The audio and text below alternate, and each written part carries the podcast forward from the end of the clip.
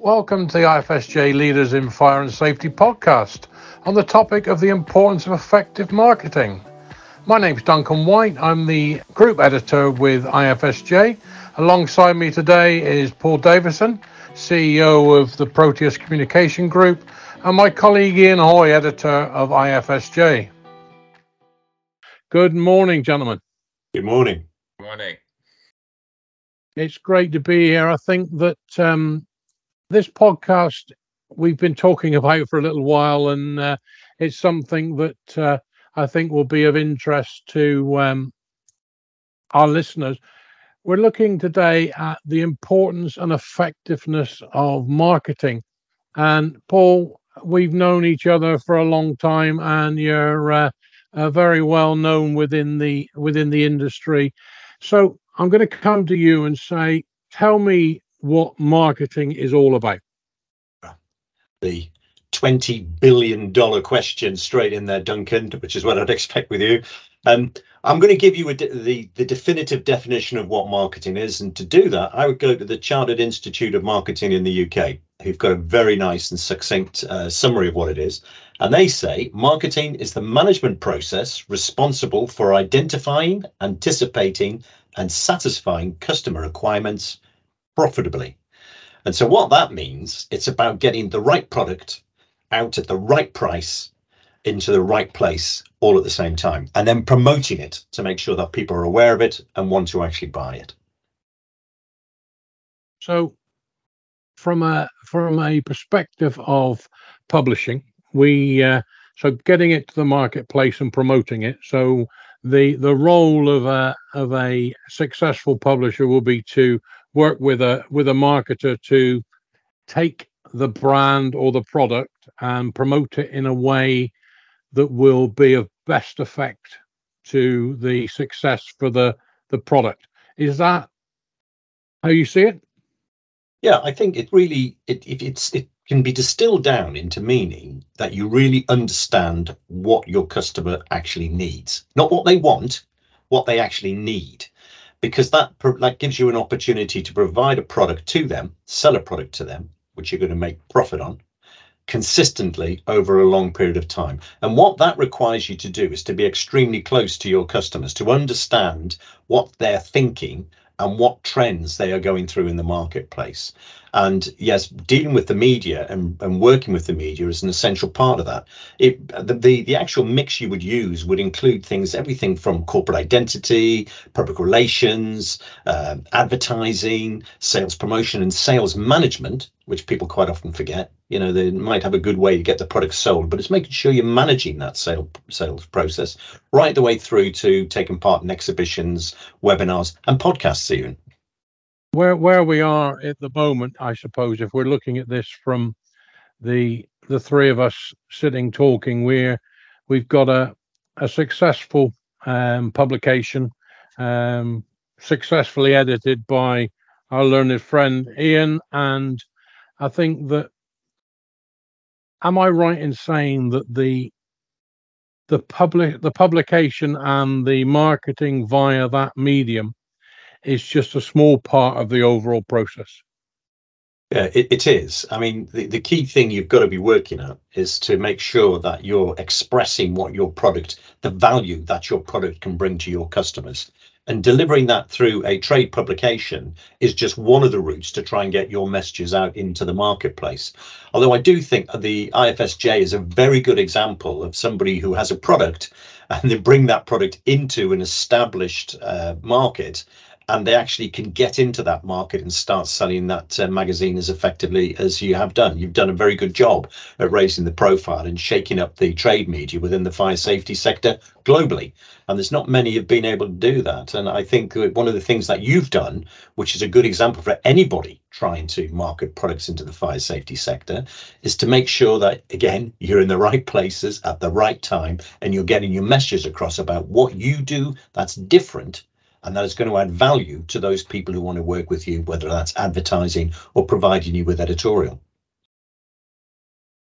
Yes, I agree, and I think thank you for those uh, the kind words. Um, I I'm very very new to uh, to IFSJ, as you know, only been in post since January, and uh, the the position of the of the magazine is down to to the hard work of uh, of Iain and, and the team.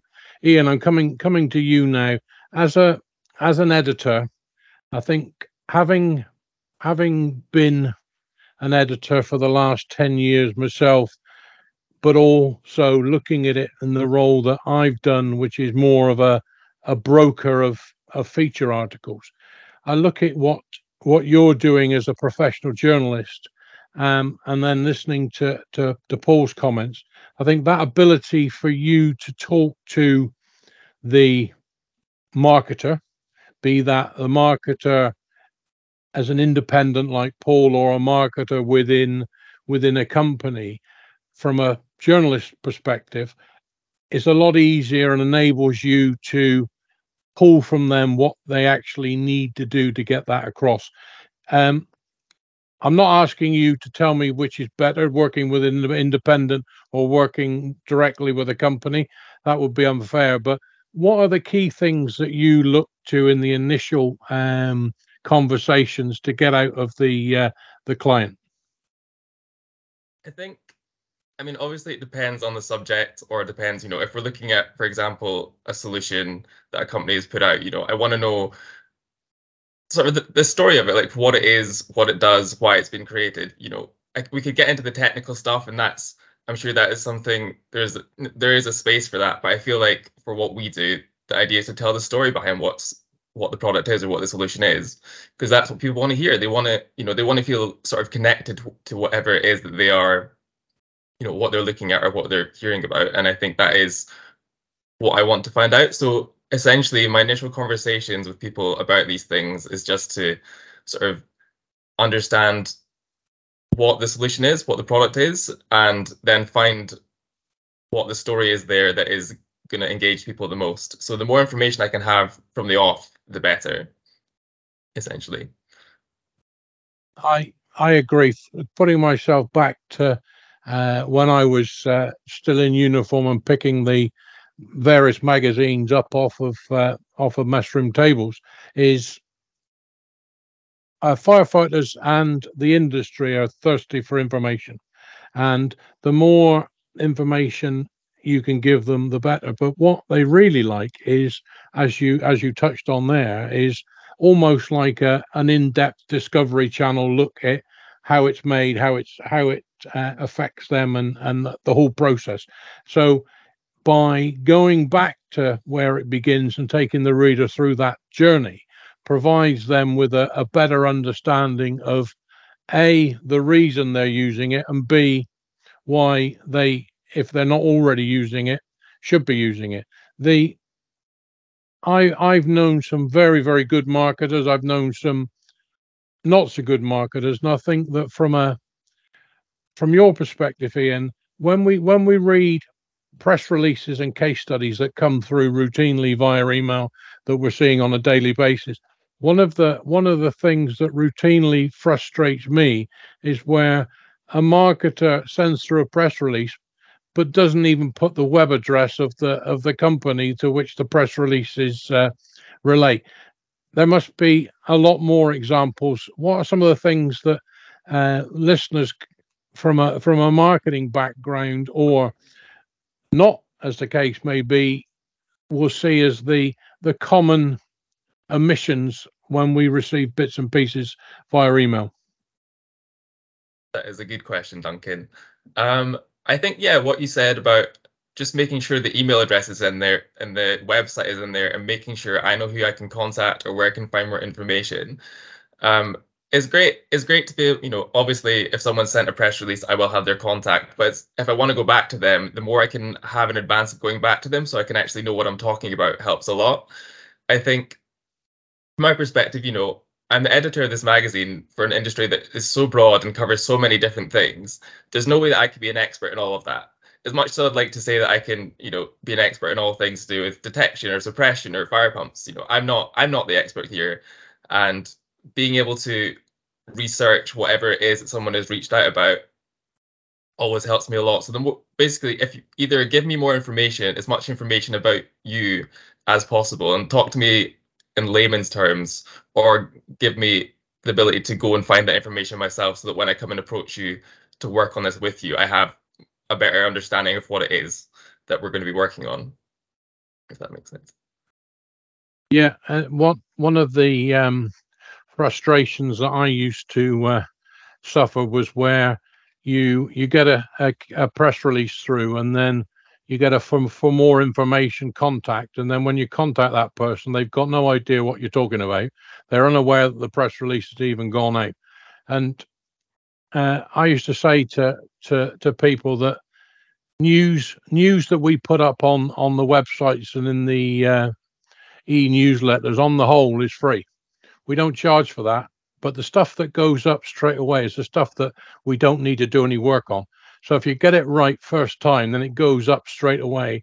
Um, and stuff that's been done for free, if there's work to be done on it, takes a backseat over the work that needs to be done for uh, paying clients. So the importance for a for a marketer is if you get it right first time, you've got a lot better chance of seeing that um, featured on the website or um, industry newsletters a lot quickly. Or you've got a product there that's very interesting and has grabbed my attention. I'm going to come back to because I want to know more. Paul, I'm going to bring you back in now to um, I'm not looking for you to defend the the marketer, if you like, in relation to the emissions that uh, that um, Iain and I have just uh, just talked about. But when it comes to the the golden rules of a marketer on what should appear on a, a news release or a case study, does such a thing exist? Yeah, there are some golden rules. I mean, uh, many, many years ago, I actually did edit a trade magazine uh, as part of my uh, job for a, a, trade body, not in the fire safety sector. And I used to get 200 press releases, um, basically uh, a month that I had to go through. And out of those 200 press releases, maybe eight or 10 of them might have ended up in the magazine. So one of the golden rules is to make sure that if you're make, writing a press release, it's going to be written in a style that can be picked up and used. We used to have a thing within my company where if somebody got a press release that was printed in full without any changes by the editor, they used to get a bonus. You know, the idea was look at the magazine, see how they present the information, how it's written, what the style's like, and write like that.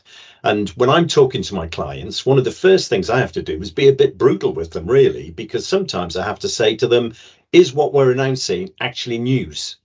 Have we actually got a news statement here? Or is it just something you just happen to be saying that could be said anytime and it's not really news? And if it is news, we've got to make sure we're getting that story absolutely right up at the top of the piece so the editor will have his attention grabbed and he'll go, oh yeah, this is news. This looks interesting. I'm going to pick this up and it's in a style which I can use. So not that I think Iain's sitting around with his feet up drinking coffee all the time, but make his life easy. If that, that that's half of the, the, the trick. But there are two elements of writing for a trade mag. There's one which is presenting news and making announcements, which is one particular style. And the second area is about features, providing feature articles, more in-depth articles. And there's a lot of skill to writing those articles to keep them interesting, informative, and really importantly, not sales promotion you know there's we, we've got a lot of clients where we will have written an article for them and they'll, they'll phone us back and say you know it's a lovely article but you know what it's not it's not pushing my product enough I said, well, this isn't a brochure. The International Fire Safety Journal is not your brochure. You have to provide something that's going to be of interest to the readership. And by doing that, you are doing something other than sales promotion. You're actually helping to build your brand as a thought leader within your sector, demonstrating your professional capability to your peers. That's an invaluable gift. If you can do that, that will help build your brand. And I think there's huge confusion within the sector about what marketing is and what brand uh, uh, what branding is, and the difference between the two is somewhat lost.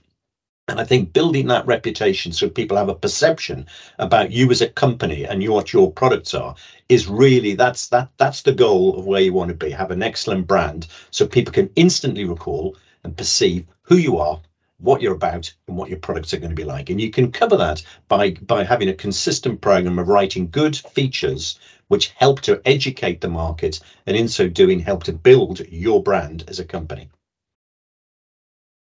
Yeah, um, you've touched on there about features, feature articles, and and building a brand. it's also important that you have a a face of the brand or or a number of faces of the brand because in a in a market such as ours the the end user gets to um, see the face of of a of a client that is regularly writing feature articles. And and even though you write a generic article with an with it being authored by your um, brand ambassador if you like and it being connected to that company straight away builds confidence within the end user to say company x doesn't plaster this article with their brand their name they're talking about the the generics of the subject it's uh, they let their brand talk for itself, but just educate us about the, the, the whole theory. So a lot of times you see um, companies putting every a different person out for for very different reasons where by putting the same person up front for a specific subject and then maybe bringing somebody in if the if the company's got two or three different products.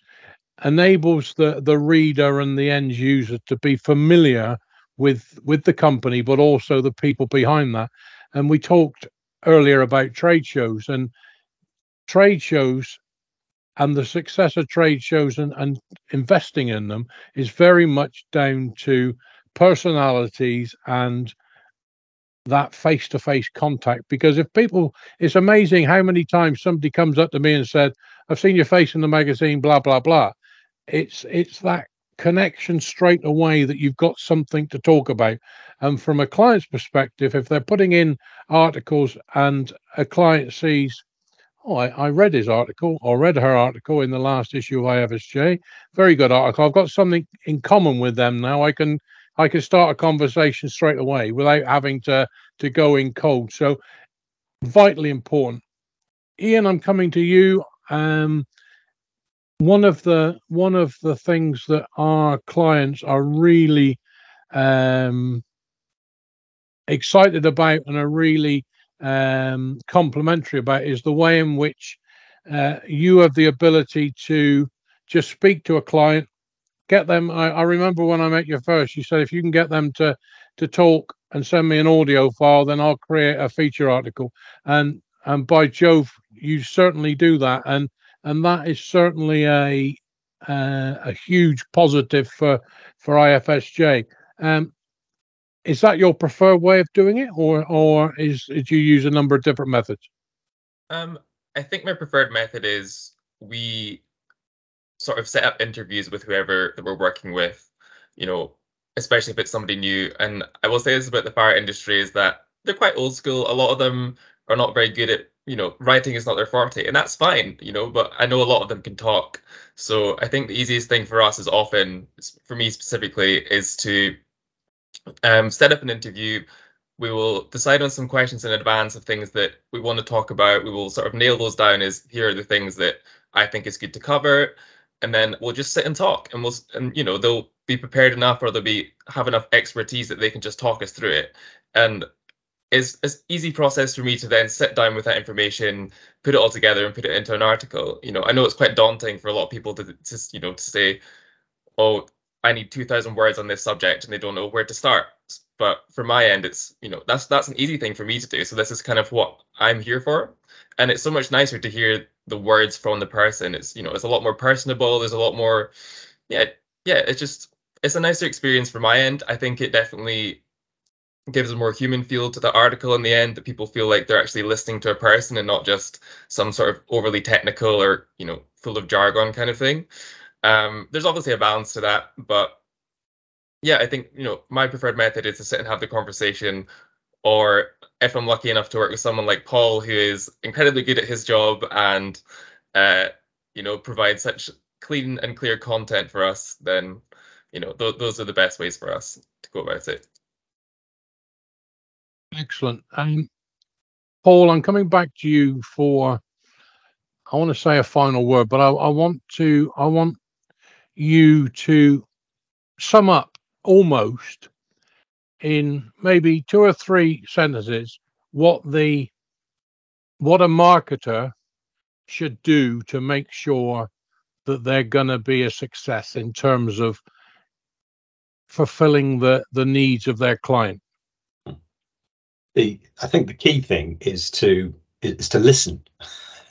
Listening is a skill which is really undervalued these days um, and i think uh, you really need to listen to what your client is saying to you what the customer is saying to you so you can go right how can i actually take that message and put it into a format and a style which is going to be appropriate for a particular publication or a particular form of marketing promotion.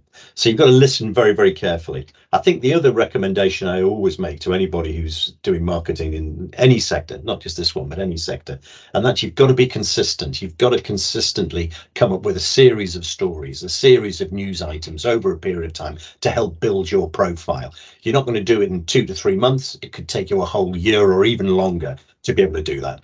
I had a phone call last week, absolute true story. A guy phoned me up, chief executive of a fairly large um, company supplying in the fire safety sector. And he said to me, I'm sick to death of seeing Paul Pope in the trade media. He's always in every magazine you pick up, he's there. I'm sick of it. I want to replace Paul Pope. And I said, one simple thing great, what what are your stories? What are you going to tell me that's going to allow me to give a consistent series of messages to the trade media to get your products and your brand known and understood? And and he didn't have it. There was nothing there. He just had basic products the same as everybody else. I said, no, you need a you need a, a, focused marketing strategy to take your products, give them character, bring them to life, and help build that brand over a period of time. Just simply trying to respond because somebody happens to be in the media all the time is is not what you should be thinking. You're starting at the wrong end of the formula. So what you should be doing is being very clear. What do your customers need? What messages do you need to get that across to them? And what are the best platforms to deliver those messages to those customers? And that can include trade media, it can include attending events, and it can include other formats such as blogs and webinars, etc. It's I I refer or see marketing where uh, you see a company trying to to fire back with something after they've seen uh, a competitor do it. And um, unless they're prepared, like you say, then it's destined destined for for yeah. failure because very often you see something that comes out from that reactive marketing that yeah. all they're doing is uh, is putting something out that they're not prepared for, and it's it's caused at times great embarrassment. Absolutely, Duncan. And you know, and I have to say, I work in lots of different sectors. My company works, you know, globally, and we work in lots of different industries. The fire safety sector internationally is one sector which spends more time looking over its shoulder at what its competitors are doing. Now, you need to be competitor aware. Of course you do. It's part of your marketing research. But at the same time, you should be plowing your furrow. You should be saying, this is who I am. This is what my company does. And these are the benefits that my products are going to bring to my customers instead of just reacting to what anybody else is doing. There's too much of that goes on in the fire safety sector. Yeah, I agree. Iain, coming to you um, to sum up from a from an editor's perspective to to a marketer, um, what do they need to do to grab your attention to to ensure that uh, you're going to uh, look at what they're sending out first time rather than it sitting at the bottom of the pile? I would say just picking up on what Paul said, you know, know know what know the reason behind what why you're doing what you're doing. You know know what your solution is know what your solution is about know what your product is for. Understand that what you know what is the message that you're trying to send not just i have a new product i have a new solution. You know you we want to know why that is something that we should invest in or what what is what is your mission? What is your story as a as a brand? That is that is the most important thing because that's what people will be more interested to hear than just yeah, just you know statist- statistics or like specs or whatever. Um, the only other thing I wanted to add that I've not that I've not added yet is take some pictures, get some good imagery of your products or your solutions or you know places where you've installed whatever it is that you've created. You know that that goes a long way. I, I cannot stress that enough. That I know the fire industry is not always the best in terms of high quality imagery, but if you can do that, it's worth it's worth investing in because when people can see that, then that makes such a huge difference for, for us and yeah. for, for everyone. And and as they uh, as they always say that uh, a picture paints a thousand words, and um, we could we could talk for another half an hour about um, press releases with images that you would argue have got nothing to do with the brand or nothing to do with the with the press release. Um, but what is is hugely beneficial to to IFSJ is the is the in-house design team and the access that uh, the guys and girls have got to uh, a whole range of of um, images from the sector for the sector. And there are times when clients come on and say, "We've got no suitable imagery," but uh, it's amazing how they pull the rabbit out of the hat every time to uh, to get what uh, the client uh, requires. Gentlemen, it's been a pleasure. Um, we could talk uh, for longer. It's uh, it was interesting, Iain, the comment you made about people within the fire sector aren't aren't shy at talking, and uh, I can uh, completely agree with that. Uh, um, many a long airplane ride has been has been made a lot shorter by sitting next to somebody from within the industry. So we're going to wrap it up here. We're going to. Uh, I'm sure that we're going to come back and revisit uh, this again and look at things from a different angle in a in a podcast. It uh, is some later date. I've been Duncan White. I've had the pleasure of talking to Paul Davison, Chief Executive Officer of Proteus Communications Group, and Iain Hoey, Editor of the International Fire and Safety Journal. Gentlemen, thank you very much. Thank you.